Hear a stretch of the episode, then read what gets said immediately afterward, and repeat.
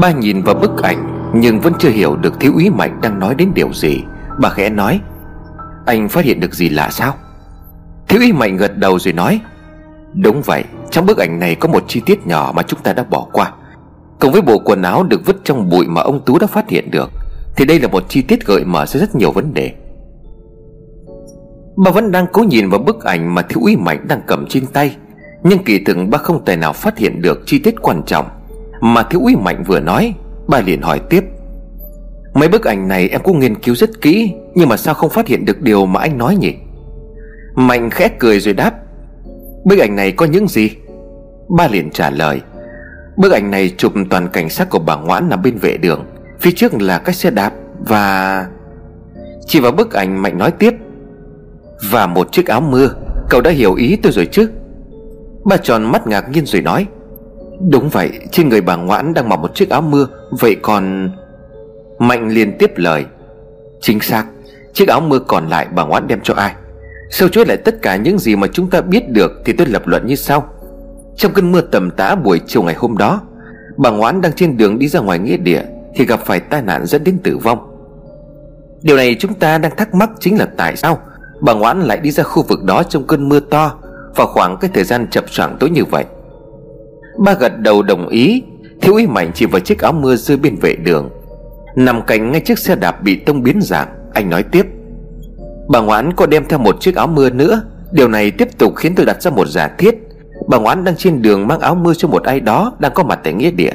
Điều này là hoàn toàn hợp lý với việc Bà Ngoãn đạp xe trên con đường, Hướng ra ngoài nghĩa địa rồi bị tai nạn. Chỉ sang bộ quần áo lấm lem bùn đất, Cùng với đôi giày bị bỏ lại nơi bụi rậm, Lối ra vào nghĩa địa Thiếu úy Mạnh liền tiếp tục nói, Trước mắt cậu phải xác minh ngay cho tôi Cái loại bùn đất dính trên bộ quần áo này Có phải là bùn đất trong khu nghĩa địa hay không. Bà Ngoãn có một cô con gái chết cách đây không lâu, Mộ của cô gái đó cũng theo như lời của ông Tú Quản Trăng nói Là nằm ở gần cuối khu nghĩa địa, Bắt đầu tìm hiểu manh mối ở đó. Nếu như người mặc bộ quần áo này Đã vào nghĩa địa trong cơn mưa chập tối ngày hôm đó, Thì tôi tin chắc rằng người này có liên quan đến cái chết của bà Ngoãn. Nhìn vào bộ quần áo với đôi giày, Chúng ta có thể biết được đây là trang phục của một người phụ nữ còn khá trẻ. Một cô gái cởi bỏ hết quần áo, giày đang đi, Để vứt vào trong bụi rậm. Thật khiến cho người ta nghi ngờ về hành động này. Lời nói của thiếu úy mạnh càng lúc càng mở ra được một hướng đi rõ ràng hơn. Bà liền đáp, Em sẽ đi lập tức xác minh ngay. Thiếu úy mạnh gật đầu, anh nói tiếp, Tìm hiểu những người dân xung quanh đó xem, Vào cái khoảng thời gian trước khi xảy ra tai nạn, Có ai đến nhà bà ngoãn hay không? Bất kể ai dù là người thân hay là bạn bè, Bởi lẽ mà theo những gì tôi được biết, Thì hiện tại người thân của gia đình bà ngoãn đều ở trong Nam. Chẳng hiểu sao tôi lại có cảm giác là bộ quần áo này Là của một người tầm tuổi với cô con gái mới mất của bà ngoãn. Nhưng mà vẫn phải xác minh cho thật rõ ràng. Khẩn trương lên nhé. Cậu cũng nghe thấy những lời đồn đại ở trong xã càng lúc càng đi đến quá giới hạn rồi đấy. Ba nghiêm nghị gật đầu rồi xin phép rời khỏi phòng. Vậy là việc điều tra bắt đầu có hướng đi.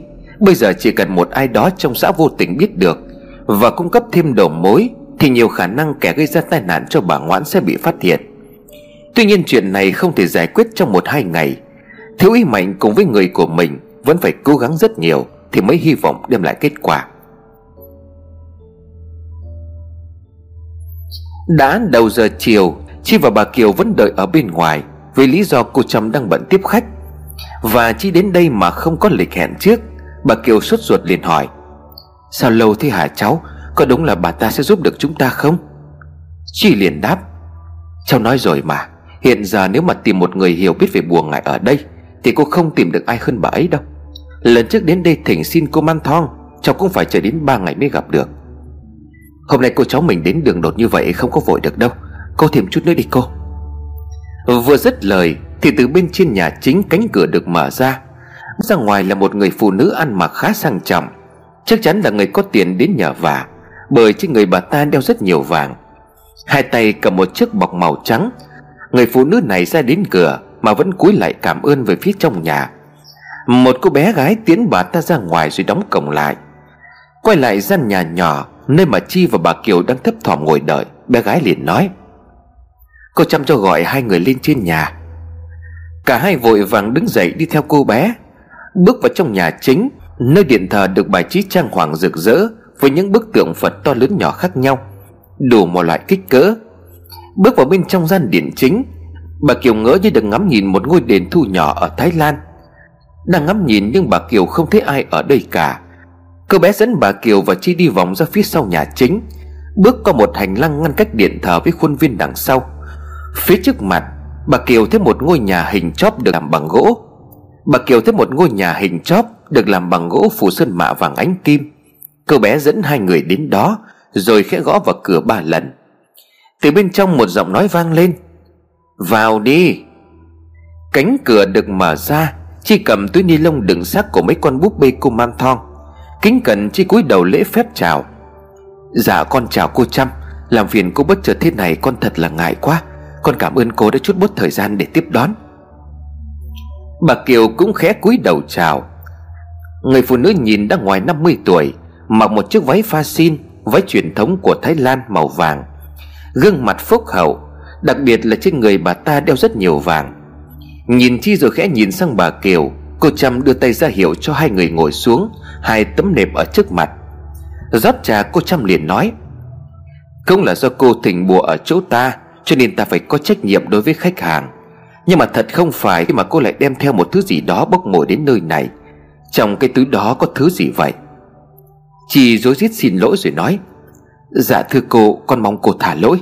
Nhưng mà con đến đây gặp cô hôm nay Cũng là chuyện có liên quan đến cái túi này. Chỉ có cô mới giúp được gia đình con thôi à Bà Kiều cũng vội vàng nói Từ nghe cháu nó nói là cô là thầy bùa Thái Lan giỏi nhất ở đây. Con gái tôi đang gặp chuyện liên quan đến bùa ngài Mong cô ra tay giúp đỡ. Chỉ cần cô cứu được nó, Cô muốn bao nhiêu cũng được. Không trả lời, Cô Trâm khẽ dừng lại rồi nhìn thẳng vào mắt bà Kiều như để dò xét. Vừa nhìn cô Trâm vừa lầm bầm điều gì đó. Ánh mắt nhìn của cô Trâm khiến cho bà Kiều cảm thấy khó chịu. Bà Kiều nhận thấy mình đang bị soi thấu đến tận tâm can, Bởi một thứ gì đó bà không thể tả nổi. Bất chợt cô Trâm gật đầu, cô Trâm nói, Nhưng mà nên nhớ, Cái giá ta sẽ lấy là rất cao đó. Bà Kiều liền đáp lại, Tiền ông không thành vấn đề, Chỉ mong là cô cứu được con tôi. Cô Trâm liền hỏi, Thế rốt cuộc là con gái của bà bị làm sao? Cô ta có triệu chứng hay biểu hiện gì Khiến cho bà phải nghĩ rằng cô ta bị chơi ngại? Cô Trâm vừa dứt lời Thì chỉ mở nút buộc túi bóng, Một mùi thối bốc ra nồng nặc. Đột nhiên trong nhà ánh đèn nhấp nháy, Một cảm giác lạnh lẽo bất chợt ập vào, Khiến cho bà Kiều nổi hết cả gai ốc, Dựng hết cả tóc gáy. Ngay khi chiếc túi được mở ra Cô Trâm cũng không còn ngồi ung dung thư thái được nữa. Thu chân lại Cô Trâm khẽ nhón người lên để nhìn vào bên trong chiếc túi. Nét mặt lập tức thay đổi Ánh mặt biến sắc. Trên trán của cô bắt đầu đổ mồ hôi. Cô Trâm nói bằng một giọng khá trầm nghiêm trọng. Chuyện, chuyện này là thế nào? Tại sao mấy con búp bê lại thành ra như vậy? Chi vội vàng đáp. Thưa cô Đây là ba con búp bê cô man thong của bạn con. Cũng là con gái của cô đây. Sáng nay đột nhiên bạn con bị điên, Mặc dù ngày hôm qua vẫn còn bình thường. Khi gia đình bước vào trong phòng Thì bà ấy đang càng lúc càng trở nên sợ hãi, Không có kiểm soát được nữa. Thế rồi gia đình phát hiện được ba con búp bê này Đã bị bẻ gãy hết chân tay đầu mình. Cô Trâm liền hỏi tiếp, Lúc nhìn thấy có điều gì lạ nữa không?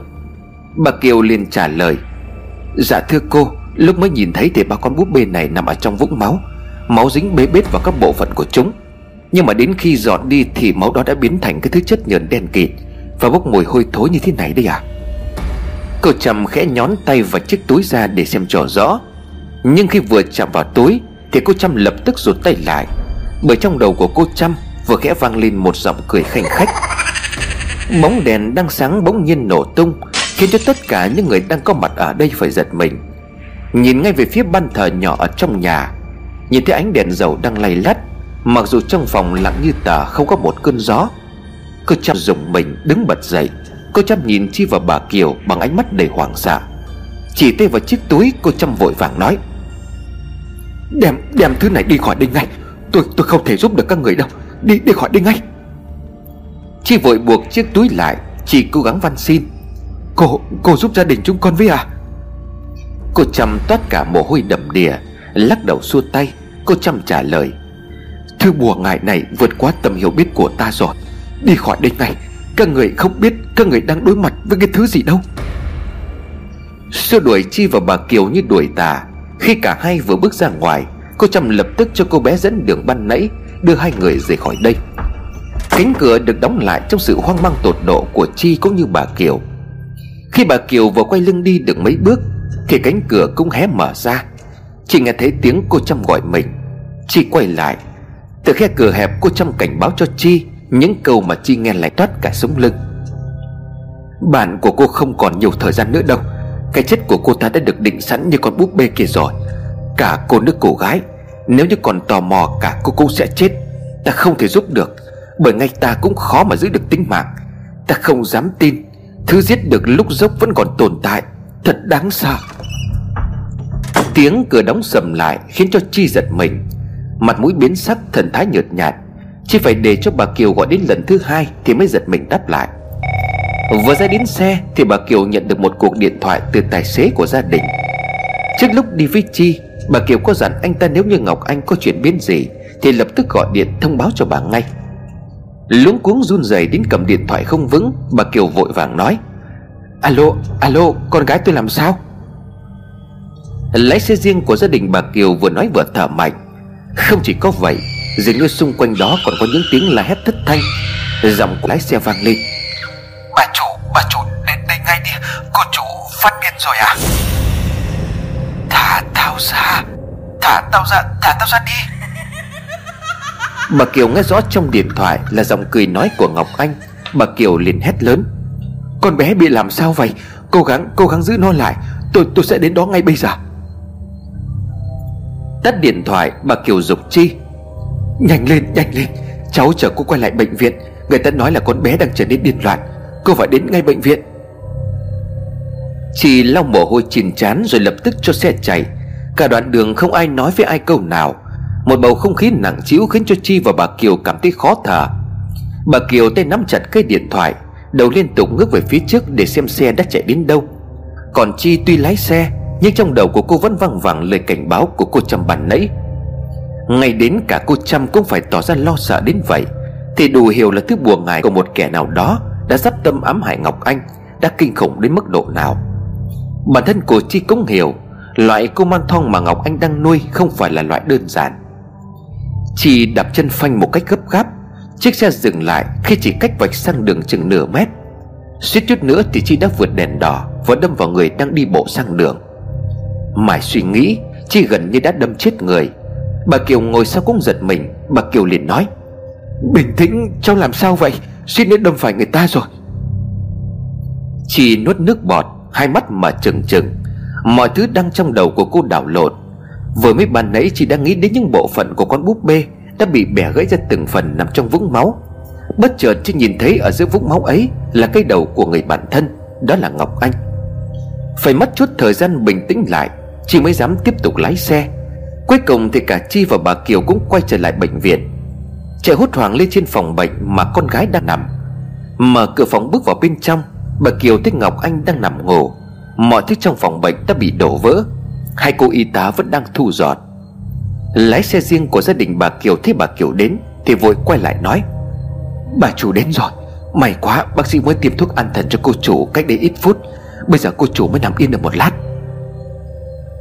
Bước lại giường, Thấy cánh tay con gái bị bằng bó, Vết thương vẫn còn đang dì máu ra bên ngoài, Bà Kiều đau xót rồi hỏi, Tại sao nó lại bị thương thế này? Lái xe liền đáp Dạ cách đây khoảng một tiếng, Đột nhiên cô chủ mở mắt tỉnh dậy. Cô chủ là kêu khát nước cho nên là tôi có rót nước cho cô ấy uống. Nhưng mà vừa uống nước xong Thì cô ấy ngồi khóc, Tôi bèn gọi bác sĩ sang. Nhìn thấy bác sĩ thì cô chủ đứng bật dậy chửi bới. Dứt lời thì cô chủ tự mình lao đầu vào trong tường. Mọi người ra sức giữ lại. Chẳng hiểu sao chỉ có một mình, Nhưng mà phải đến 4 năm người trong đó có cả tôi Mới có thể giữ lại được cô chủ. Vừa gào thét cắn xé những ai lại gần. Trong tay cô chủ còn có một chiếc cốc thủy tinh. Từ tay cô chủ đập cốc vào đầu của mình, Rồi dùng mảnh vỡ cứ vào cơ thể. Máu chảy hết ra khắp tràn. Bác sĩ phải dùng thuốc an thần Thì cô chủ mới dịu lại được. Nhìn những vệt máu trên sàn Vẫn còn chưa được lau đi Bởi hai cô y tá Nhìn cơ thể của con mình chỉ chỉ những vết thương lớn nhỏ đang dỉ máu. Bà Kiều đau đến tận xương tủy. Cô con gái duy nhất của hai vợ chồng bà Được coi như là bảo vật. Chỉ sau một đêm đã biến thành như một kẻ tâm thần điên loạn, Không hề rõ nguyên nhân. Lúc này bà Kiều chẳng còn biết phải trông cậy vào ai nữa. Bác sĩ cũng lắc đầu Bởi họ chưa thể giải thích được những triệu chứng bất thường của Ngọc Anh. Bác sĩ liền nói, Tình trạng hiện nay của bệnh nhân cực kỳ đáng lo ngại. Cứ mỗi khi thức dậy, bệnh nhân lại không thể kiểm soát được nữa. Chúng tôi phải dùng thuốc an thần liều mạnh. Trong cái thời gian mà tìm ra nguyên nhân dẫn đến cái hiện tượng này, Để tránh kích động cho bệnh nhân, Hạn chế người ra vào trong phòng bệnh, Có lẽ bà phải luôn túc trực để xem xét tình hình. Ở đây có nút bấm này. Trong trường hợp mà bệnh nhân tỉnh táo trở lại Mà lại trở nên rối loạn tinh thần, Thì bà buộc phải bấm nút này để gọi chúng tôi ngay. Trước khi rời đi, Bác sĩ còn bảo với y tá cái dùng dụng cụ cố định cơ thể của Ngọc Anh lại, Bà Kiều chua xót nói, Làm như thế có được không? Bác sĩ liền trả lời, Mong bà thông cảm. Chúng tôi làm vậy là cũng để đảm bảo cho sự an toàn của bệnh nhân. Khi nãy bà không có mặt ở đây Cho nên là không có chứng kiến. Cô ấy rất là khỏe, Phải đến 5 người giữ mới có thể khống chế được. Bà yên tâm đi, Chúng tôi không siết chặt quá đâu. Chỉ cần cô ấy không vận động mạnh thì không sao cả. Dặn dò lái xe chuẩn bị vài thứ đồ đạc cần thiết.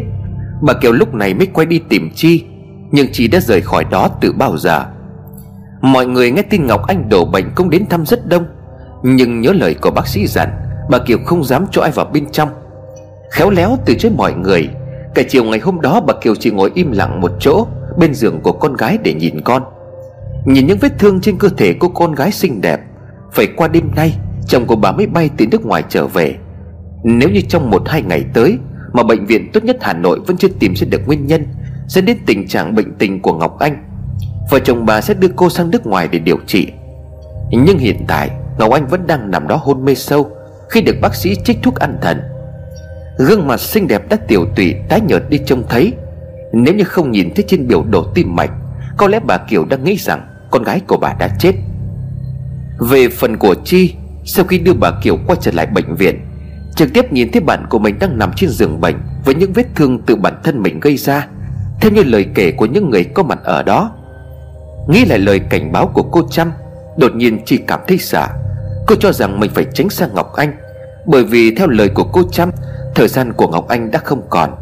Kết cục của Ngọc Anh chính là cái chết. Đáng sợ hơn nữa, Cô Trâm còn nói rằng, Những kẻ nào cố tình lấn sâu vào chuyện này Cũng sẽ nhận lấy kết quả tương tự. Thế cho nên dù cho rất lo lắng cho bạn, Nhưng chị cũng đành phải chọn cách bỏ trốn. Bởi vì cho đến giờ phút này, Sự việc của Ngọc Anh khoa học cũng không thể giải thích nổi, Và cũng chẳng còn ai có thể cứu được Ngọc Anh nữa. Cả ngày chạy đi chạy lại, Lo lắng đến không ăn uống gì, Bà Kiều cuối cùng cũng thấm mệt. Đã là 8 giờ tối, Con gái của bà vẫn trong tình trạng hôn mê sâu, Mà theo bác sĩ, Phải đến sáng ngày mai Ngọc Anh mới có thể tỉnh lại trong căn phòng tĩnh lặng chỉ có hai mẹ con, Bà Kiều khẽ đưa tay lên vuốt nhẹ mái tóc con gái, Rồi gục đầu xuống bên cạnh giường ngủ tiếp đi lúc nào không biết. Bà Kiều giật mình tỉnh giấc khi bên ngoài ban công, Một cơn gió lạnh lùa vào bên trong, Khiến cho bà Kiều sợn gai ốc. Hai cánh cửa phía hành lang ban công Đang bị gió thổi hợp vào nhau, Tạo nên những âm thanh ồn ào. Chắc có lẽ gió to cho nên cửa bị bung, Bởi bà Kiều nhớ từ sớm tới giờ Cửa ban công không hề mở Mệt mỏi ngồi dậy nhìn trên giường, Ngọc Anh vẫn nằm đó không một chút động tĩnh. Gió mỗi lúc một thổi mạnh hơn, Bên ngoài bầu trời đêm không lấy có một vị sao. Gió lại kèm theo những tiếng sấm khan báo hiệu một cơn mưa rào chuẩn bị ập đến. Gượng người đứng dậy, Bà Kiều vội vã bước lại phía ban công để đóng cửa Sợ chút nước mưa to sát vào bên trong. Vừa chốt cửa lại Thì bà Kiều giật bắn cả người bởi ánh sáng chói lòa từ một ánh chớp giật lóe lên giữa bầu trời đêm. Cả căn phòng đột nhiên tối om vì cúp điện. Tiếng sấm khiến cho bà kiều sợ đến đứng tim, nhưng bà kiều không hề biết rằng, ngay phía sau lưng của bà, một bóng người đang ngồi thù lù bên ngoài mép giường, với đôi mắt trắng ẩn đang nhìn chằm chằm về phía trước. Khẽ nhẹn miệng, ngọc anh cười rồi nói, mẹ ơi! Vừa kéo được tấm rèm lại thì bà kiều giật bắn cả mình. Quay đầu lại đằng sau, Nhìn lên trên giường thấy con gái đang ngồi dậy, Hướng mắt về phía mình cười ngây dại. Bà Kiều hốt hoảng, Trong bóng tối bởi điện của bệnh viện vừa mất, lóe lên ánh sáng chớp giật.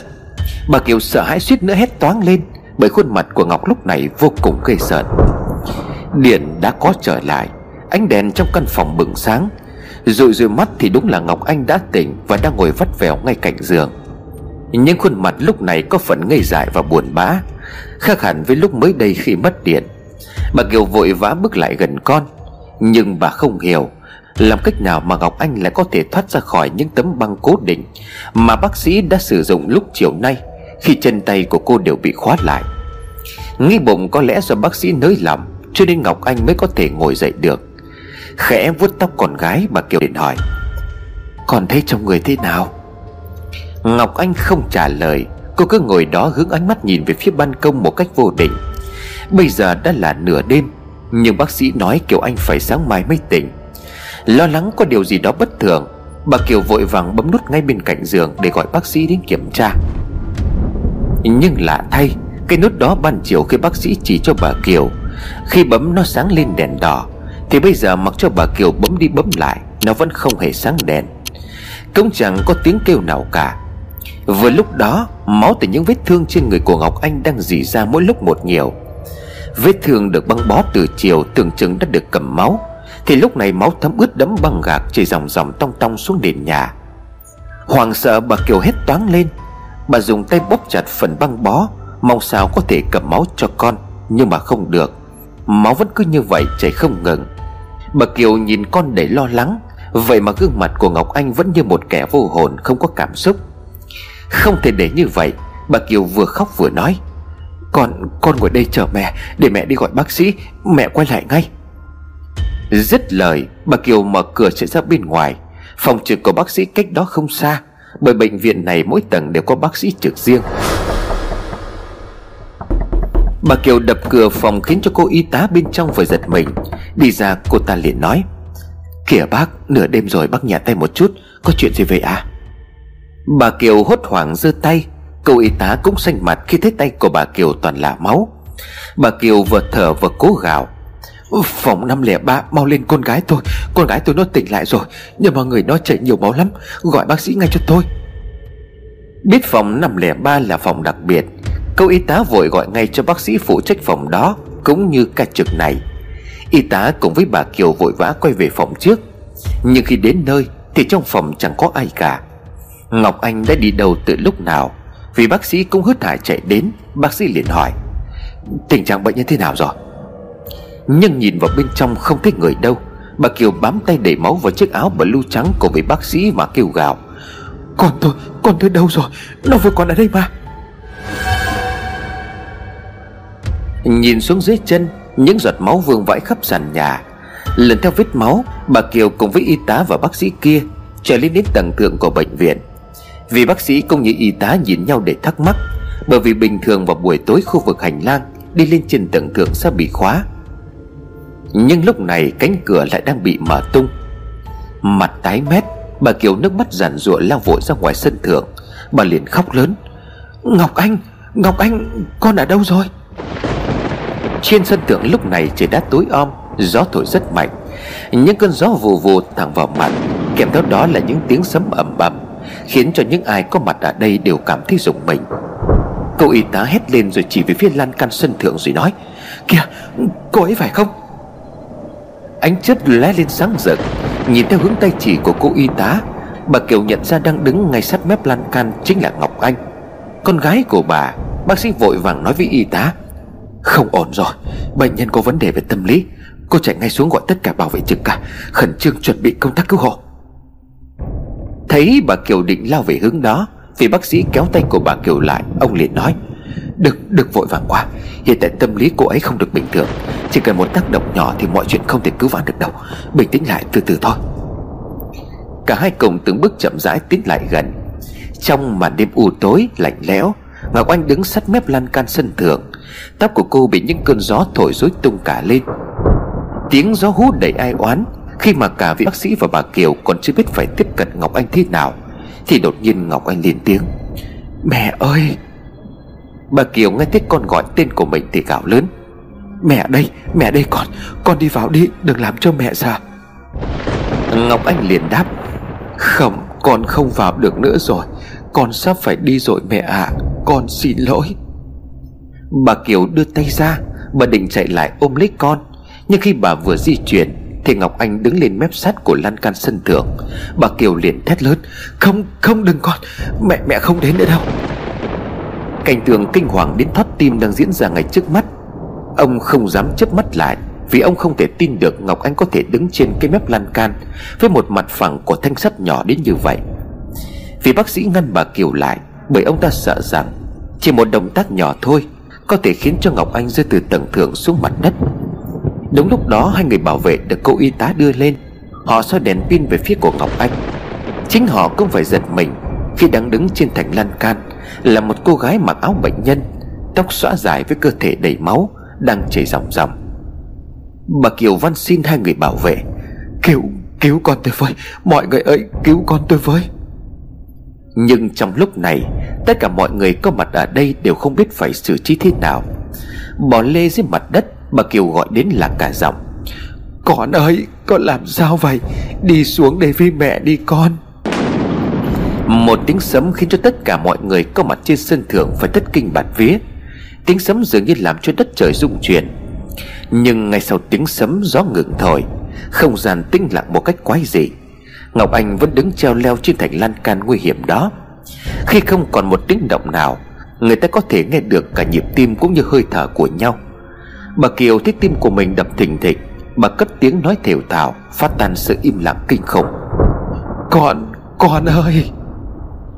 Từ trên thành lan can Ngọc Anh khẽ quay đầu lại.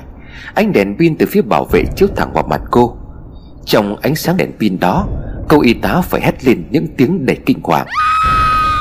Hai người bảo vệ cùng vị bác sĩ kia Phải dùng mình giật lùi người lại Bởi gương mặt của Ngọc Anh lúc này vô cùng ghê rợn. Gương mặt trắng bệch nhợt nhạt Hai chồng mắt trợn ngược lên Đang chảy xuống đây gò má là hai dòng huyết lệ đỏ au. Kinh dị hơn nữa cậu Anh nhoẻn miệng cười một điệu cười để ma quái.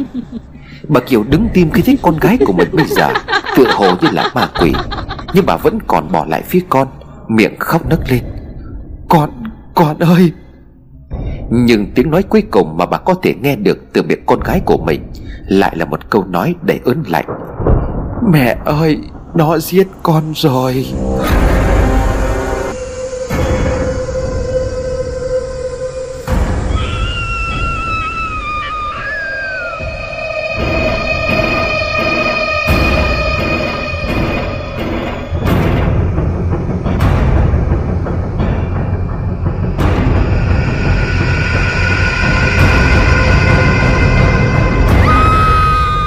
Trên thành lan can không còn người nữa.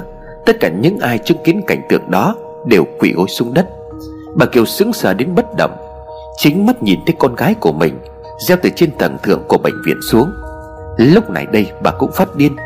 Bà Kiều vùng dậy lao về phía lan can của sân thượng, Nhưng vị bác sĩ cùng hai người bảo vệ đó Đã kịp thời giữ bà Kiều lại. Không còn sức để gào thét và khóc lóc, Bà Kiều liệm dần đi Bởi cú sốc tinh thần quá lớn. Trời đổ mưa, Sấm chớp ủng hoảng Cả bệnh viện xôn xao bởi thông tin có người tự tử.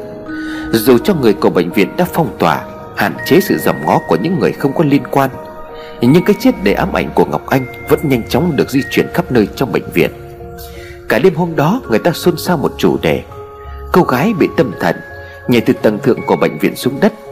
Xác của cô ta nát bét cùng với cái đầu tứ chi văng ra mỗi thứ một nơi. Đã qua 12 giờ đêm Bên phòng ngủ của Trinh Vẫn đang vang lên những âm thanh để nhục dục.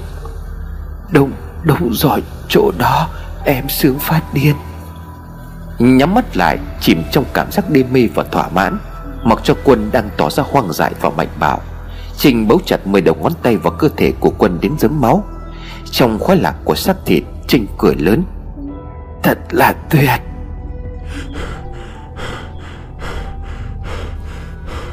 Cái chết của Ngọc Anh khiến cho cả cộng đồng mạng phải dậy sóng, Bởi đơn giản Ngọc Anh cũng là một người khá nổi tiếng ở trên mạng. Cái chết đột ngột để ám ảnh được người ta trong bệnh viện chuyển tay nhau, Những màu sắc rùng rợn được nhân lên gấp bội. Mặc dù những ai có mặt trên sân thượng ngày hôm ấy Cũng phải dùng mình nhớ lại Cái cảnh tượng trước khi Ngọc Anh nhảy lầu tự tử. Bà Kiều không vượt qua nổi cú sốc đêm ngày hôm đó, Bà bất tỉnh nhân sự ngay sau khi con gái chết Và rơi vào tình trạng hôn mê sâu một cô gái trẻ trung xinh đẹp, Con nhà quyền thế, Có những mối quan hệ xã hội với những người nổi tiếng, Đang sở hữu một cửa hàng thời trang hoành tráng. Sắp đây còn cho ra mắt thương hiệu thời trang riêng. Mọi thứ quá hoàn hảo đối với cô gái trẻ. Vậy nên khi thông tin được lan truyền rằng Ngọc Anh bị trầm cảm dẫn đến tâm thần không ổn định, Đã không đủ sức thuyết phục đối với cộng đồng mạng.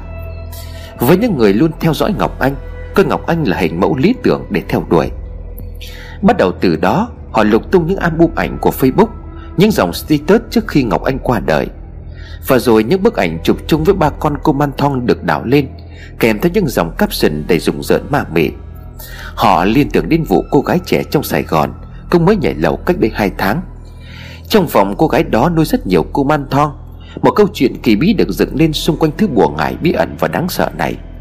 Có thể đó chỉ là những bài viết câu like, Nhưng đâu đó, Một vài người trong cuộc như Chi Cộng với hội bạn thân của Ngọc Anh hiểu rằng, Cái chết của Ngọc Anh chính là do bùa ngải Sau khi Ngọc Anh chết, Nhóm bạn đó cũng tàn rã.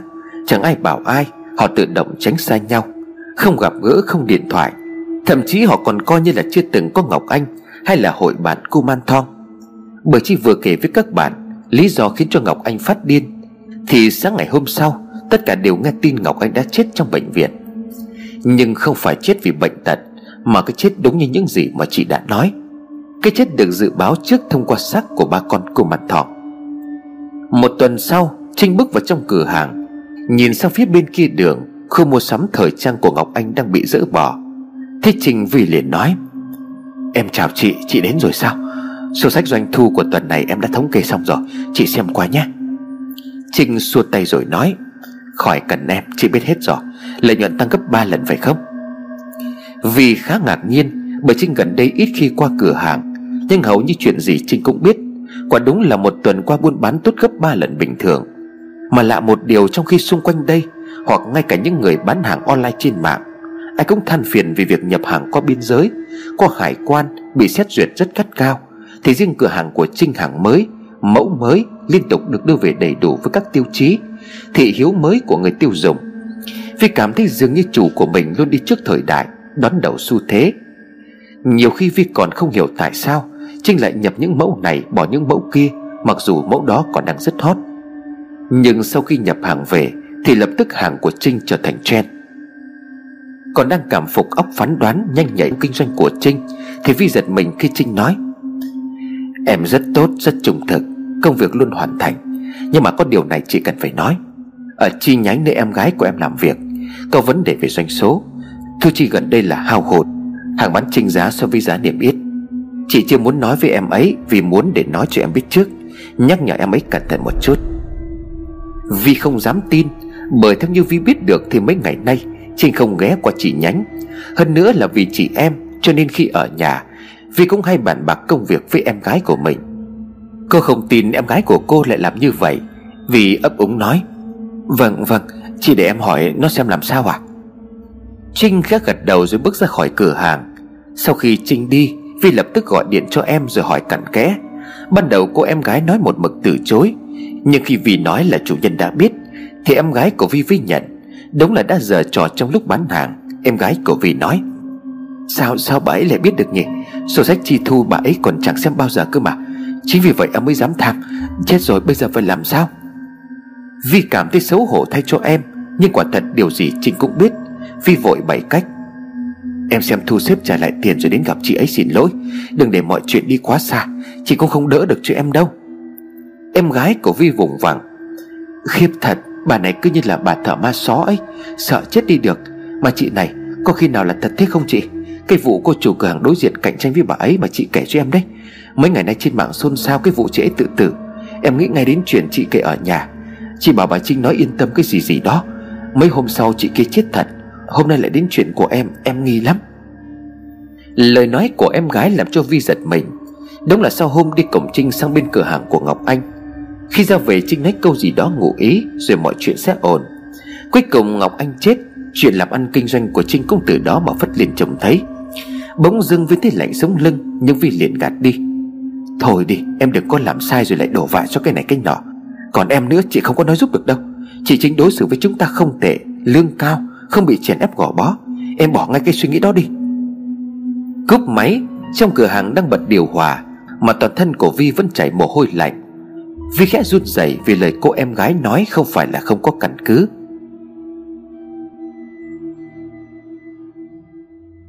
Tại xã An Thọ, Sau khi nắm bắt được một vài chi tiết có liên quan đến vụ tai nạn, Thiếu úy Mạnh khẩn trương cho người đi điều tra.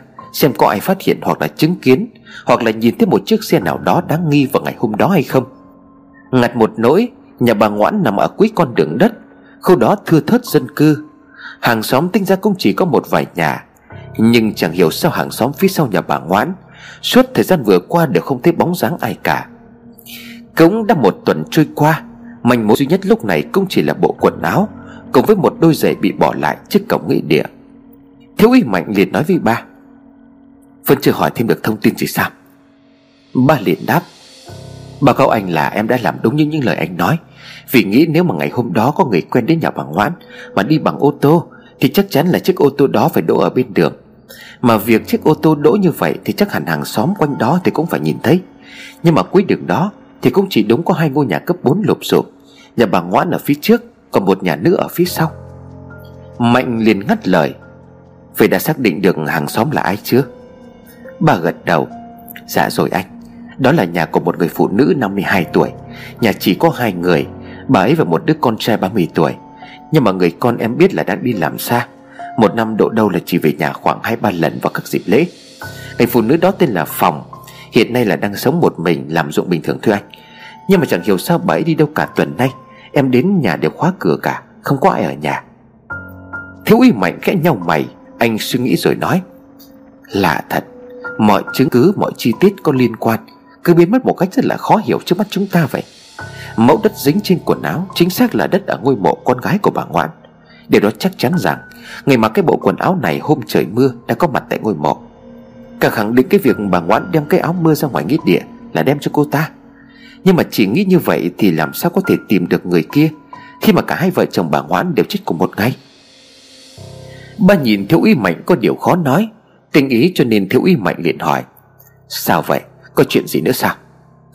Ba liền đáp, Còn cái chuyện này nhưng mà em không biết là có nên nói với anh không? Thiếu úy mạnh thở dài rồi nói, Có gì thì nói đi chứ. Ba liền tiếp tục, Dân làng đang xôn xao về cái ngôi mộ con gái của bà Ngoãn, Mà cũng đúng Hôm đó em ra để xem xét mẫu đất, Em cũng phải giật mình, Không biết phải nói thế nào, Nhưng mà quả thật ngôi mộ đó rất kỳ quái So với những ngôi mộ khác ở xung quanh. Bà con bây giờ ai ra thăm mộ cũng kiêng rẻ. Những cái nhà có mộ gần nhà cô gái đó Thì cũng sợ hãi không có dám ra. Ông quản mộ nói là đêm nào cũng nghe được tiếng than khóc, gào thét. Thậm chí là có cả tiếng lục cục phát ra từ dưới mộ. Thiếu úy mạnh cầu mày rồi nói, Cái chuyện nhảm nhí như vậy mà cậu cũng tin được sao? Chúng ta là chiến sĩ công an, Sao lại nghe mấy cái lời đồn thổi như vậy Để mà phân tâm? Bà quý mặt rồi đáp, Nhưng mà Thiếu úy mạnh điện gắt, Không có nhân nhị gì cả. Có thời gian nghĩ lung tung Thì cậu đi lo làm việc đi. Bà con sợ đã đành, Đến cả công an như chúng ta còn tin vào mấy cái chuyện đó, Thì họ còn biết trông cậy vào ai? Ba vội vàng xin phép đi ra ngoài. Tới hôm đó, thiếu úy mạnh ở lại trụ sở khá muộn. Cái chết của vợ chồng bà Ngoãn khiến cho cả xã náo loạn. Lại thêm chuyện ngôi mộ của con gái bà Ngoãn, Càng khiến cho mọi người trở nên kinh sợ. Nhìn đồng hồ đã quá 10 giờ tối, Khe gấp hồ sơ vụ án lại. Với lấy chiếc đèn pin Mày chờ đồng chí trực ca đêm Rồi lấy xe đi về. Trên đoạn đường về nhà, mày nhớ lại câu chuyện của ba lúc ban ngày. Thế rồi chẳng hiểu sao, mày lại chạy đến nghĩa địa của xã. Khu vực này đồng không mông quạnh, Bóng tôi bao trùm không một ánh điện Chỉ có tiếng ếch nhái đang kêu lên ồm ồm. Mạnh cũng không biết tại sao mình lại đến đây, Nhưng trong thâm tâm Mạnh cũng muốn tự xác minh Những lời đồn thổi kinh dị kia có thật hay không. Ngay cổng ra vào nghĩa địa có cái nhà nhỏ Dân làng thường để cho quản mộ có chỗ tránh mưa tránh nắng. Giờ này ngôi nhà tối om. Nghĩ bụng ông quản trang chắc buổi tối cũng không dám ở lại, Mà khóa cổng đi về. Nhưng không, Khi soi đèn pin vào bên trong, Mạnh thấy cổng không khóa. Trời nổi gió hiu hiu, Tiếng ếch kêu râm ran vang vọng trong đêm tối.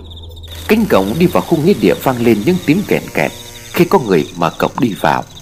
Nơi nghĩa địa âm u hoang vắng, Ánh đèn pin chính là thứ soi sáng từng ngọn cỏ.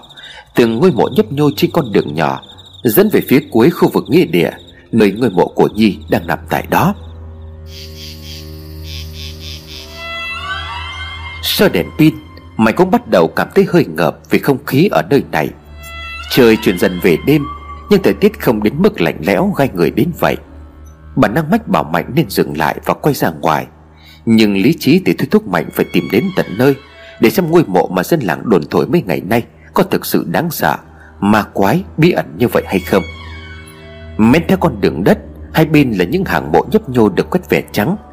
Dưới ánh đèn pin, Bóng những ngôi mộ đó lấp ló, Thoáng hiện rồi lại mở đi Khi đèn pin ly qua. Bản thân cũng là một chiến sĩ công an gan dạ và lì lợm. Nhưng có lẽ mày chưa bao giờ dám nghĩ được rằng Sẽ có ngày mình lần mò vào nghĩa địa lúc nửa đêm như vậy. Càng bước tới cuối khu nghĩa địa Thì con đường càng nhỏ hẹp hơn. Tiếng ếch nhái đến đoạn này cũng không còn nghe thấy nữa. Mọi thứ ở đây tĩnh mịch một cách đáng sợ. Bất chợt, một cơn gió thổi qua, Khiến cho những tán cây rung rinh phát ra tiếng xào xạc. Giữa mà đêm u tối, Không gian cô tịch ấy, Những tiếng động tưởng chừng rất đối bình thường, Thì bây giờ cũng đủ khiến cho những kẻ có thần kinh thép, Không sợ trời, không sợ đất như mày không phải nổi ra gà.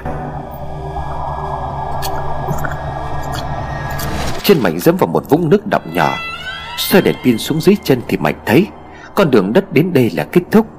Phía trước chính là khoảng đất trống nơi cuối nghĩa địa. Khu vực này vẫn chưa được khai khẩn Bởi ít người chọn chỗ này để an táng cho người thân. Nó vừa cách xa lại trũng hơn so với địa hình của cả khu nghĩa địa. Theo những gì mà bà kể, Mạnh nuốt nước bọt bởi đi quá nửa mét nữa Mà sẽ đến được ngôi mộ mà dân làng cho là có quỷ ám. Tiến từng bước chân thật chậm rãi, Một cảm giác ớn lạnh trên dọc sống lưng. Trải qua rèn luyện cũng không phải ít, Nhưng đây là lần đầu tiên Mạnh cảm thấy áp lực lớn đến như vậy. Là một chiến sĩ công an thuộc mảng điều tra. Trước khi được thuyên chuyển về đây công tác, Mạnh từng được đi theo một trung tá trưởng phòng cảnh sát hình sự, Chuyên đi xử lý những vụ trọng án giết người. Xác người chết Mạnh đã chứng kiến không ít lần. Tuy nhiên ngay lúc này, Tại khu đất hoang nơi nghĩa địa, Mạnh lần đầu tiên trong đời ớn lạnh đến mức dùng mình. Khẽ lùi lại hai bước chân, Bởi dưới ánh đèn pin, Ngôi mộ được đắp bằng đất kia đang hiện ra trước mắt của Mạnh Ngôi mộ khô cằn đến mức Đất mộ đã nứt toác cả ra, Mặc dù mấy ngày hôm trước trời vừa đổ mưa. Bằng chứng là ngay phía bên ngoài thảm cỏ trước ngôi mộ này Vẫn còn đọc lại Đức Thành Phúng. Nhưng riêng ngôi mộ đó Thì đất lại khô cứng đến cằn cỗi. Lớp đất mộ đã chuyển thành màu xám đen. Tấm bia mộ xây tạm bỡ viết tên của người đã khuất Bây giờ đã bị gãy làm đôi. Bát hương bị vỡ, Chân nhang vương vãi khắp mộ. Xung quanh khu vực mộ khoảng chừng một mét, Không có lấy một cọng cỏ hay là cây rẻ nào có thể sống được. Quả đúng như những lời đồn đại, Ngôi mộ này thực sự khiến cho người ta phải đặt vấn đề. Trong khi đó mọi thứ xung quanh đều bình thường, Thì ngôi mộ con gái bà Ngoãn lại quá khác thường. Mạnh giật mình khi anh vừa nghe rõ tiếng ai đó đang riêng rỉ ngay gần đây soi đèn tứ phía Nhưng tất nhiên người có mặt duy nhất ở đây là Mạnh Bốn bề im mặt Gió cũng ngừng thổi, Cành lá không một chút lao sao. Cả khoảng đất trống đang dường như rơi vào một trạng thái không gian tách biệt hoàn toàn. Mạnh có thể nghe rõ từng nhịp tim, Từng hơi thở, Hay thậm chí là từng những ực mỗi khi anh nuốt nước bọt. Chúi chiếc đèn pin xuống đất Mạnh khẽ lùi dần về phía sau, Dự cảm mách bảo rằng phải ra khỏi đây ngay. Nhưng khi lùi bước Mạnh vô tình dẫm phải một nhánh cây khô trên mặt đất. Gai gốc nổi lên dần dần, Tóc gáy dựng đứng, Toàn thân tề cóng. Mạnh nín thở bởi mặt đất lúc này đang khẽ lay động.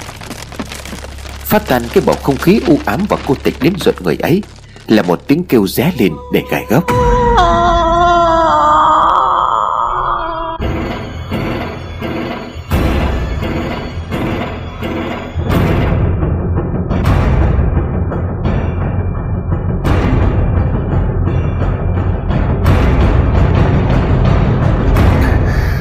Âm chói tai ấy khiến cho Mạnh phải dùng mình.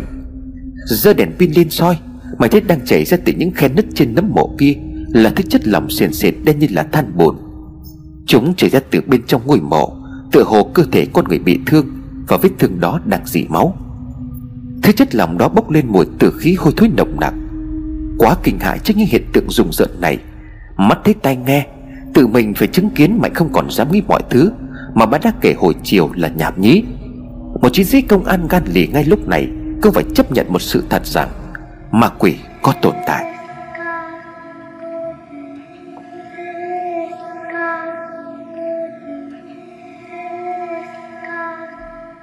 Chưa hết bàng hoàng Thì Mạnh tiếp tục nghe thấy những âm thanh Có ai đó đang gõ vào tấm ván. Đáng sợ hơn, Khi mà âm thanh đó vọng lên từ dưới nấm mộ của Nhi, Cô con gái xấu số của gia đình bà Ngoãn Mà không phải nói rằng Cả nhà họ đều chết bằng những cách Khiến cho người ta phải gây sợ Không còn dám đứng đó thêm giây phút nào nữa. Mạnh có chân bắt đầu bỏ chạy. Mạnh chạy bắn sống bắn chết, Không dám quay đầu lại. Nhưng càng chạy, Mạnh lại càng nghe tiếng riêng rỉ, Tiếng lộc cộc phát ra ngay bên tai. Những âm thanh đó mỗi lúc một gần, Kèm theo đó là những tiếng lạo xạo Giống như bàn chân của ai đó Đang đuổi theo dẫm đạp lên mặt cỏ. Khẽ quay đầu lại, Mạnh pha đèn pin về phía sau, Nhưng không thấy gì cả. Chỉ có những ngôi mộ xếp hàng theo lối, Nhấp nhô cao thấp hai bên vệ đường. Mà nhìn ra đằng sau, Mạnh bất ngờ đâm sầm một thứ gì đó ngay trước mặt. Hoảng loạn ngã ngửa ra đất, Mạnh điện thét lớn, Cái gì đây Mạnh chia đèn pin về phía trước, Thì cùng lúc đó Mạnh cũng thấy chói mắt Vì ánh đèn pin đang soi thẳng vào mặt của mình. Một giọng nói liền vang lên, Ai đây? Thứ Mạnh vừa đụng phải không ai khác, Đó chính là ông Tú quản trang. Nhèo nhèo mắt Ông Tú thấy người đang ngồi dưới đất quen thuộc, Ghé lại gần ông Tú liền ổ lên. Ô kìa cán bộ, Đúng cán bộ rồi, Sao cán bộ lại ở đây? Mạnh được một phen thót tim, Chân vẫn còn run rẩy. Mạnh khẽ nhìn về phía sau, Không có ai cả. Những âm thanh ghê rợn kia cũng đã biến mất.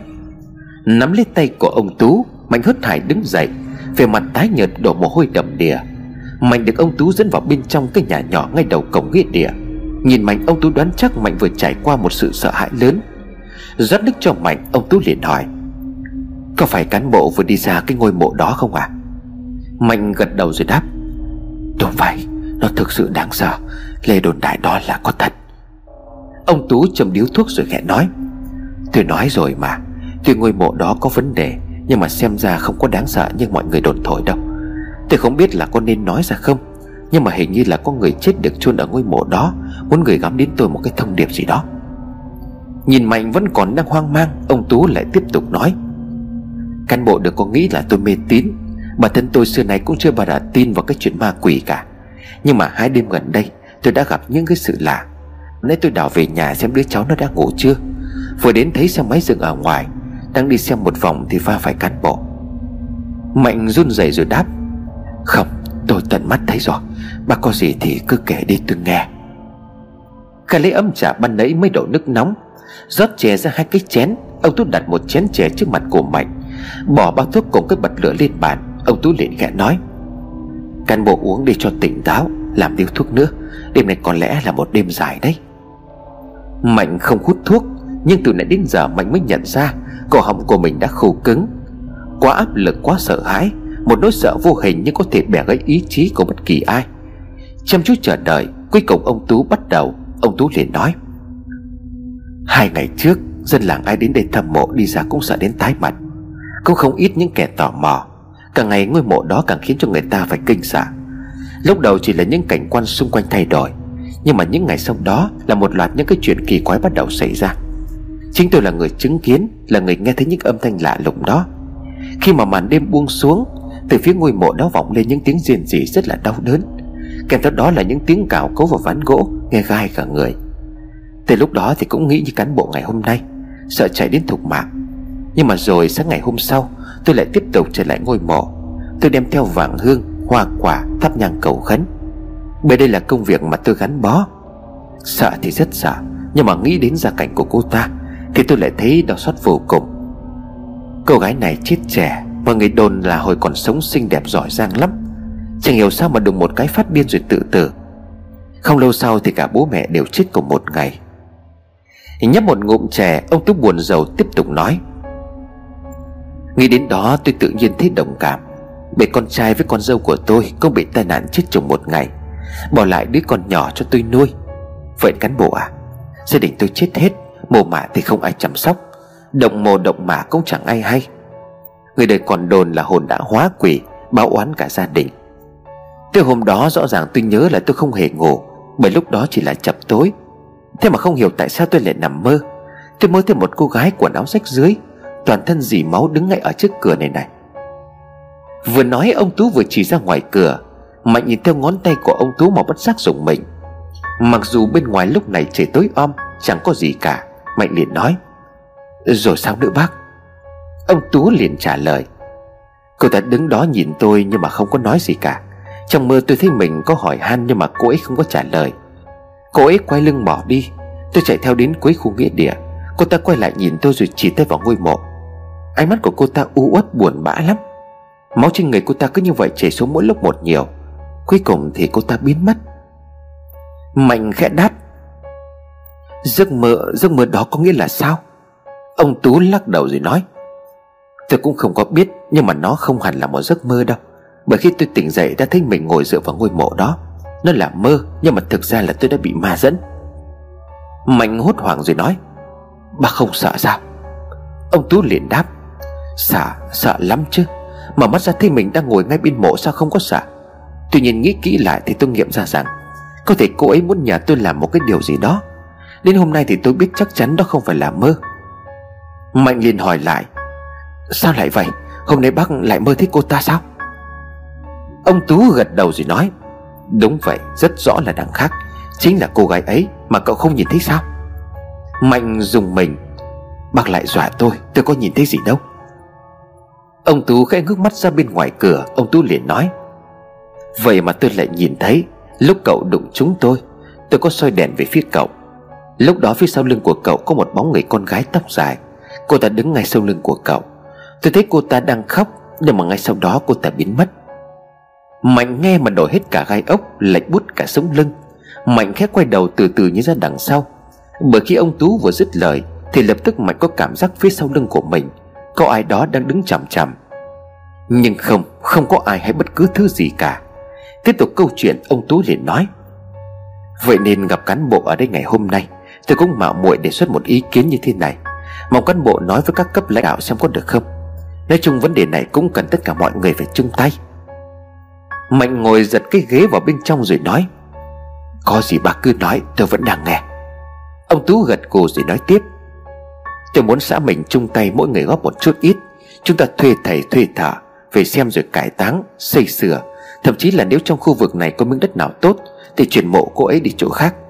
Thứ nhất là giúp cho người chết yên lòng, Thứ hai là người sống bớt sợ hãi lo lắng. Lẽ ra chuyện này người nhà gia đình cô ấy phải lo. Nhưng mà bây giờ bố mẹ chết cả, Có còn ai ở đây đâu. Người làng người xã dân quê chúng ta Luôn ấm áp tình làng nghĩa xóm. Mỗi người một ít chắc ai cũng ủng hộ thôi. Chỉ mong các bác tạo điều kiện, Chỉ nghĩ đi thị xã, Nhưng nghĩ lại thì thấy tội lắm cán bộ à Mạnh nghe ông Tú nói xong Thì bỗng thấy lòng nặng trĩu. Sau vụ tai nạn xảy ra Khiến cho bà Ngoãn tử vong, Phía công an cũng tập hợp một số thông tin về gia đình bà Ngoãn. Nhưng chuyện con gái của bà Ngoãn cho đến ngày hôm nay, Mày mới được nghe người khác kể. Ngày như sáng ngày hôm nay, Khi bà nói chuyện về ngôi mộ Mạnh có phần trách móc Bởi vì anh không tin đời này là có ma. Mạnh chợt thấy bản thân của mình quá hấp tấp, Vội vàng trong việc điều tra Mà bỏ qua cảm nhận của chính người dân trong xã. Mạnh liền khẽ đáp bạc tính như vậy quả thực là hợp tình hợp lý. Trước đây tôi cũng không tin vào mấy cái chuyện này, Nhưng mà quả thực không phải là tự nhiên. Mà đời sống tâm linh lại có ảnh hưởng lớn đến đời sống nhân dân Việt Nam như vậy.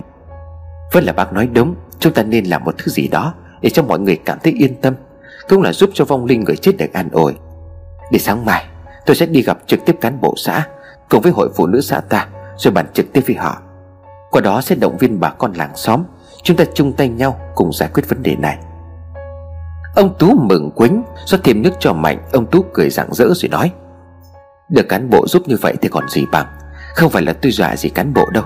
Nhưng mà thực sự từ lúc mà tôi nói chuyện đến bây giờ, Tôi vẫn luôn có cảm giác có một người khác Đang ở trong căn phòng này. Nhưng mà dẫu là ma hay quỷ, Thì hãy chứng giám cho chúng tôi. Chúng tôi đang tìm cách để giúp đỡ cô, Chứ không phải là hại cô. Mong cô sớm được siêu thoát. Ông Tú không nói thì mình cũng cảm giác như vậy.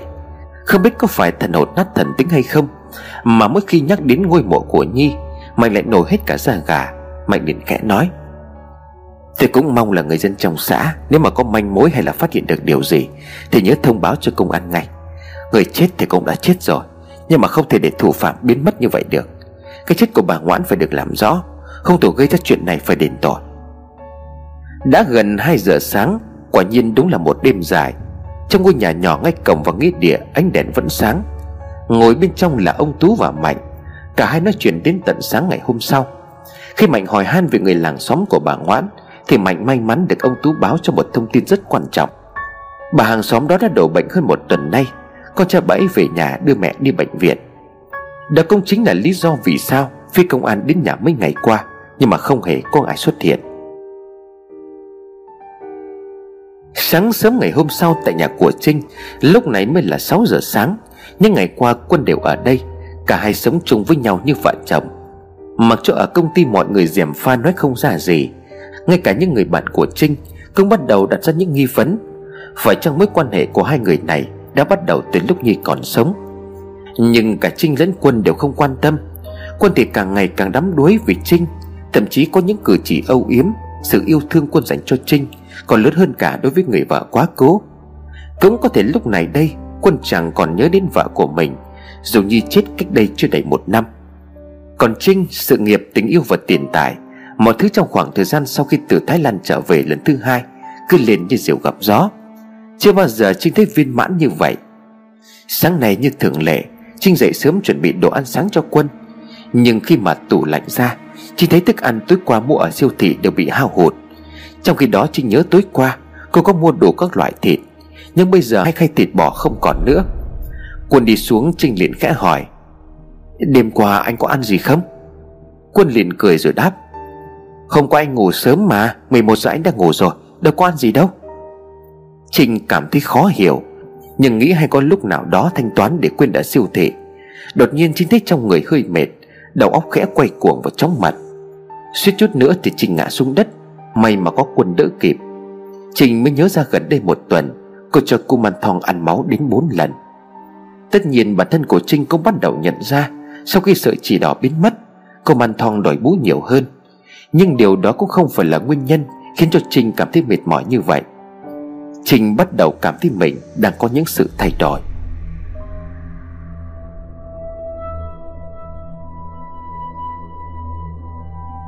Hai ngày sau, Trên một con phố nhỏ, Ơ kìa xong trai Anh lại giận em sao?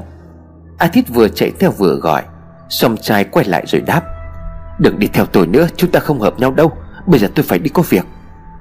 A tít vội vã chạy lên phía trên, Chắn đường cho sông trai gã liền nói. Thế anh không muốn đến gặp bà cô của em sao? Chẳng phải trước nay anh rất quan tâm đến búp bê cô Man Thong đó sao? Bà cô của em là một người rất am hiểu về cô Man Thong đó. Sông trai liền gạt đi.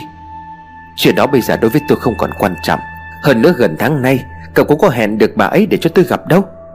A tít khẽ cười rồi nói. Ra là anh dỗi em chuyện này. Thực ra em cũng đã hẹn đến mấy lần. Nhưng mà đợt vừa rồi chẳng hiểu vì sao, Bà ấy đóng cửa im ỉm ở trong nhà. Thậm chí còn không ra ngoài hay là tiếp một ai luôn. Em đến nhà chỉ gặp con bé phụ giúp việc cho bà ấy. Nhưng mà anh song trai yên tâm, Tôi qua em đến thì gặp được bà ấy rồi.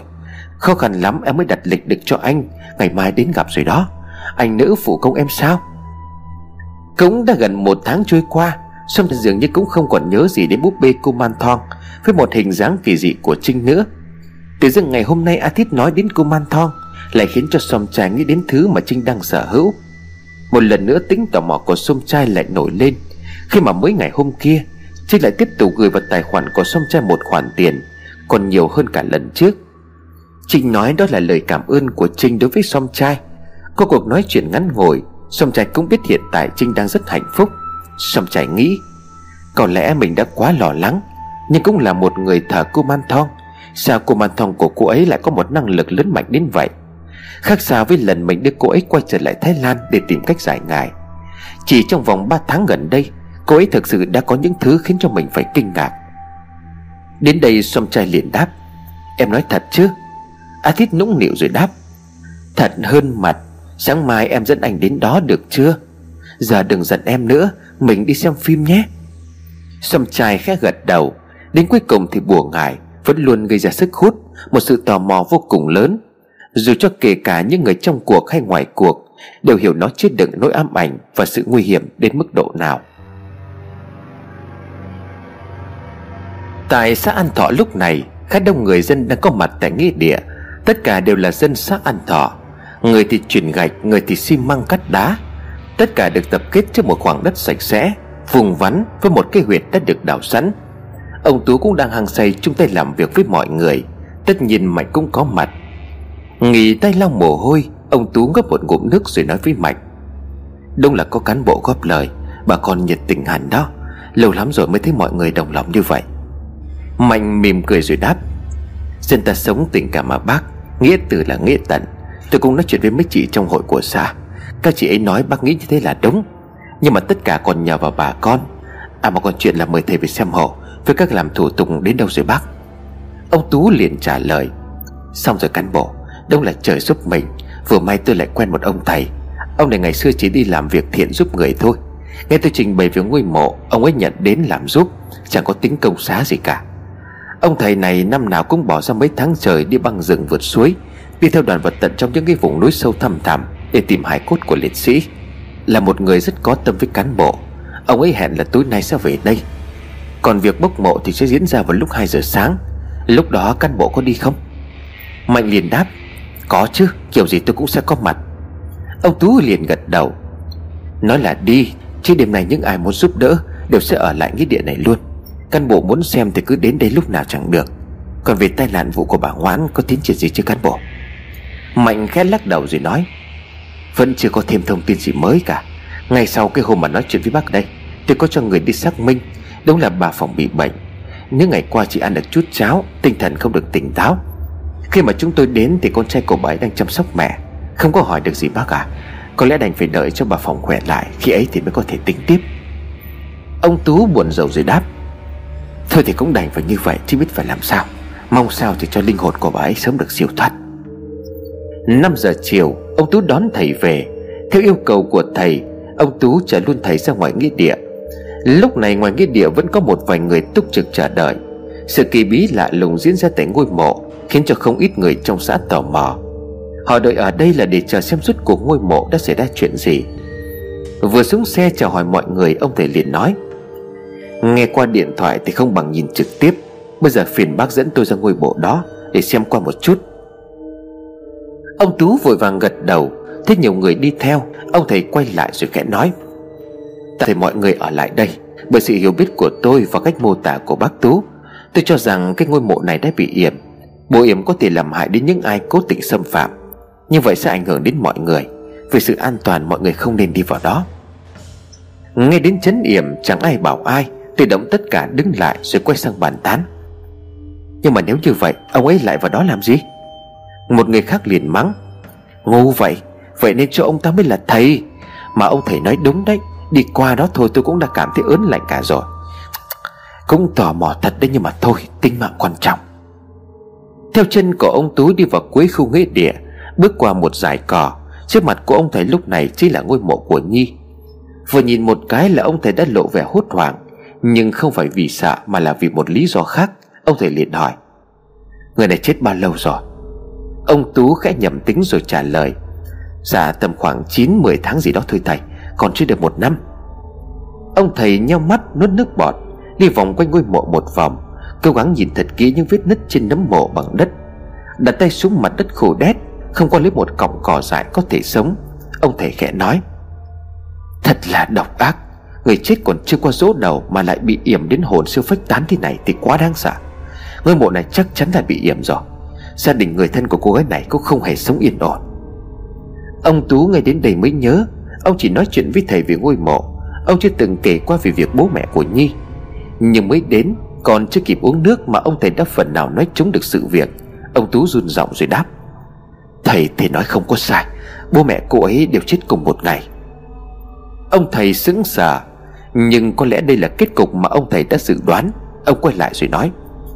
Chưa thể bốc mộ ngay trong đêm nay được đâu. Phải tìm cách gỡ cái bùa yểm trước, Sau đó mới có thể tiến hành bốc mộ đưa về đất mới. Ông Tú liền hỏi, Có mất nhiều thời gian không ạ? À? Ông thầy trả lời, Cho tôi hai ngày, Đêm nay bác bảo mọi người về hết đi, Tôi sẽ ở lại nghĩa địa một mình. Nghe theo lời thầy dặn, Ông Tú quay trở lại với mọi người. Vì ngôi mộ có nhiều vấn đề, Cho nên chưa thể bốc mộ rồi chuyển hài cốt của người đã chết. Người dân giải tán khỏi khu vực nghĩa địa. Lúc này chỉ có ông Tú là ở lại. Bởi dẫu sao thì thầy vẫn cần phải có người phụ giúp. Buổi tối ngày hôm ấy, Sau khi cơm nước xong, Ông Tú pha trà rồi ngồi nói chuyện, Hỏi han thầy về một vài vấn đề. Ông Tú liền hỏi, Thưa thầy, tôi hỏi khi không phải, Ngôi mộ đó có đáng sợ không? Ý tôi là nó có gây hại cho những người ở trong làng, Trong xã này không ạ? À? Ông thầy khẽ đáp, Về cơ bản thì những người trong làng này không bị ảnh hưởng gì hết, Bởi khi ngôi mộ bị yểm Thì chỉ có gia đình người đã khuất mà bị yểm đó. Sẽ gặp phải nhiều tai ương, hiểm họa. Có rất nhiều cách hiểm khác nhau Khiến cho người ta sống mà không bằng chết. Tuy nhiên nếu mà để lâu dần Mảnh đất bị hiểm đó sẽ sinh ra chứng khí. Như ông thấy đấy Cây cối cỏ lá ven ngôi mộ không thể sống được Đất đai thì cằn cỗi. Cái tốt nhất vẫn là hóa giải chất yểm Nhưng mà tôi đang thắc mắc Cô gái đã chết kia liệu rằng có thủ án với ai? Lớn đến mức mà chết rồi người ta vẫn còn hãm hại. Sau khi xem qua ngôi mộ Tôi nhận thấy cách yểm ngôi mộ này Không quá khó để hóa giải. Nhưng mà tôi sợ rằng Ông Tú vội tiếp lời. Ý thầy là thầy lo sợ sau khi hóa giải, Thì kẻ gian sẽ lại tiếp tục ra tay với ngôi mộ người đã chết. Ông thầy gật đầu rồi nói, Đúng là như vậy. Bởi yểm mộ này đôi khi rất đơn giản, Chấn điểm để cho dòng họ, Con cháu thịnh vượng, phát tài, phát lộc, Đến đời sau thì mới khó. Chứ còn để hãm hại vong linh của người đã chết, Thì chỉ cần vài thứ xú uế Bẩn tiểu lên ngôi mộ Găm vào trong bát hương những thứ không sạch sẽ, Hoặc là tinh vi hơn, Có kẻ xấu có thể vót nhọn những cái thanh gỗ Rồi cắm quanh ngôi mộ. Những cái việc làm đó đều khiến cho mồ mả bị động Vong linh của người chết không được yên ổn. Nếu như đất đó có thể là long mạch của làng, Thì dần dần cả làng sẽ đổ bệnh, ốm yếu Châu bò hoa màu lụi tàn. Thế cho nên mới có những cái câu chuyện như là cả làng có một cái giếng, Đến khi làm đường, làm công trình muốn lấp đi, Nhưng mà chỉ vừa đục vỡ thành giếng là trong làng đã có người chết. Vậy nên là việc này cần phải suy tính cho kỹ. Vừa lúc đó thì Mạnh đi xe máy tới Thế Mạnh, ông Tú liền gọi. Ờ cán bộ cũng đến à?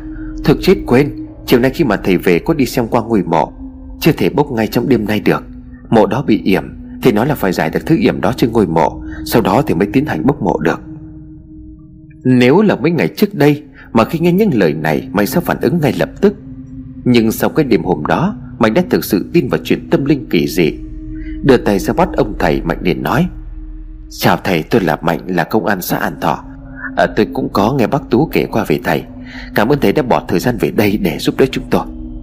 Ông thầy mỉm cười gật đầu Ông thầy liền đáp Vừa hay có anh công an ở đây Vậy tôi có biết là gia đình này trước đây Đã từng có xích mích Hay là bị ai trong xã thù hằn gì không à Ông Tú giải thích lại cho Mạnh nghe Những thắc mắc cũng như nỗi lo của thầy.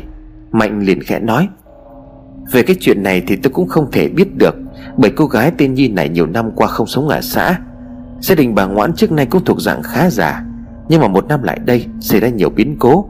Ông chồng bị tai nạn, sau đó thì liệt nửa người. Cậu con gái lấy chồng trên Hà Nội, Đột nhiên phát điên rồi tự tử chết. Đất đai nhà cửa bán sạch, Hai vợ chồng bà Ngoãn về ngôi nhà lụp sụp ở cuối xã. Cách đây không lâu, Thì bà Ngoãn bị tai nạn chết. Cùng ngày hôm đó thì chồng bà ta cũng lên cơn suy tim rồi cũng chết. Vụ tai nạn khiến cho bà Ngoãn tử vong Đến nay vẫn chưa điều tra được gì. Cùng với thời điểm đó thì người dân kháo nhau cái chuyện ngôi mộ này xảy ra những chuyện đáng sợ. Ngồi trầm tĩnh, Ông thầy lắng nghe tất cả những chuyện xảy ra thời gian gần đây Qua lịch kể của ông Tú và mạch Không phải tự nhiên Mà mọi chuyện lại trùng hợp đến mức như vậy. Nhưng khi nghe đến chuyện của ông Tú kể, Có những giấc mơ ông nhìn thấy một người con gái Đang lang thang trong khu nghĩa địa. Thì ông thầy khẽ nhấp một ngụm nước chè rồi đáp. Không biết lúc còn sống cô gái này đã gây ra những cái chuyện gì Để mà bị hại đến thê thảm như vậy. Nhưng mà dù sao cô ấy cũng đã chết rồi. Hành động yểm mộ kia Khiến cho cả gia đình người ta phải chết tức tưởi như vậy Là không thể chấp nhận. Chuyện điều tra của các anh tôi không dám tham gia, Nhưng mà tôi hứa Tôi sẽ cố gắng hết sức để giải quyết vấn đề của ngôi mộ. Nhìn hai người tôi lại nghĩ đến cậu con trai của tôi. Hiện tại thằng bé cũng đang chăm sóc cho một ngôi mộ. Mà với nó cũng không phải là người thân hay là ruột thịt gì cả. Tôi tin là với tấm lòng tốt cùng với cái tâm trong sáng của mọi người, Thì mọi chuyện cũng sẽ tìm đến được lời giải đáp. 12 giờ đêm hôm đó, Ông thầy sau khi chuẩn bị một ít đồ đạc, Một mình ông đi ra phần mộ của Nhi. Trời lặng như tà Không một chút gió.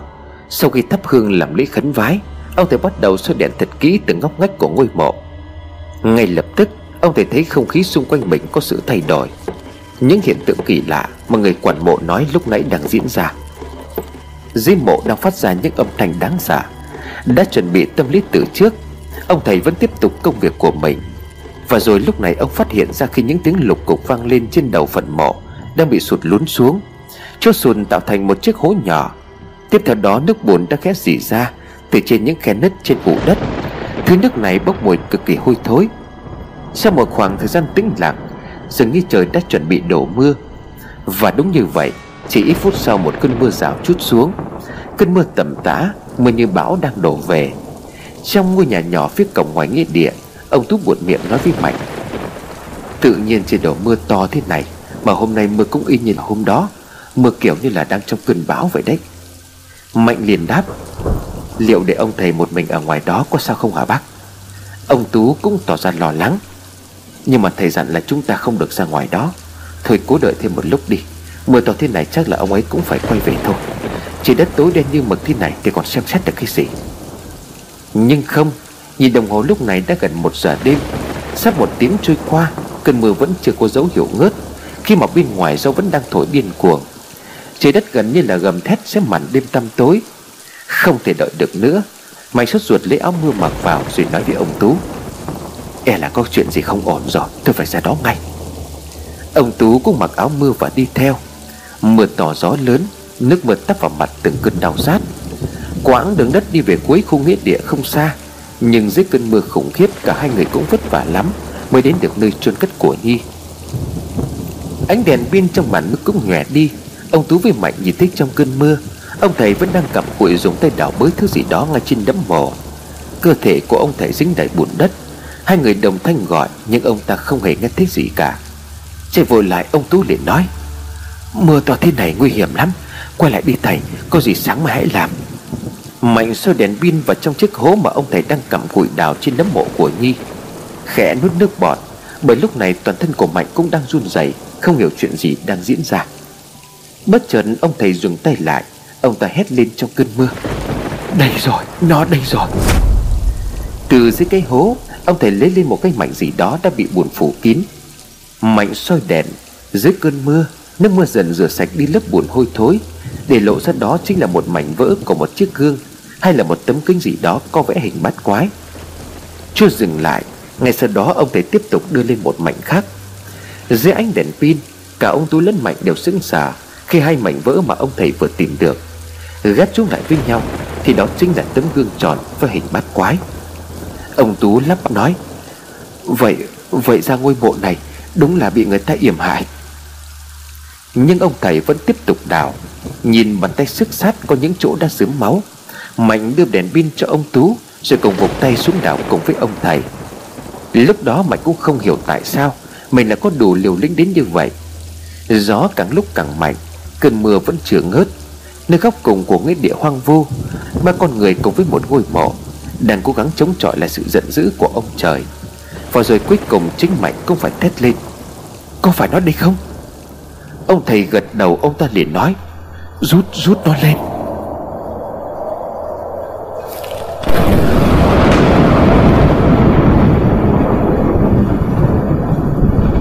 Một tiếng sấm nổ vang trời, Tia sét sáng loà xe dọc bầu trời đêm, Khiến cho tất cả phải dùng mình. Ngay khi Mạnh dồn hết sức bình sinh để rút lên một thanh sắt nhọn dài.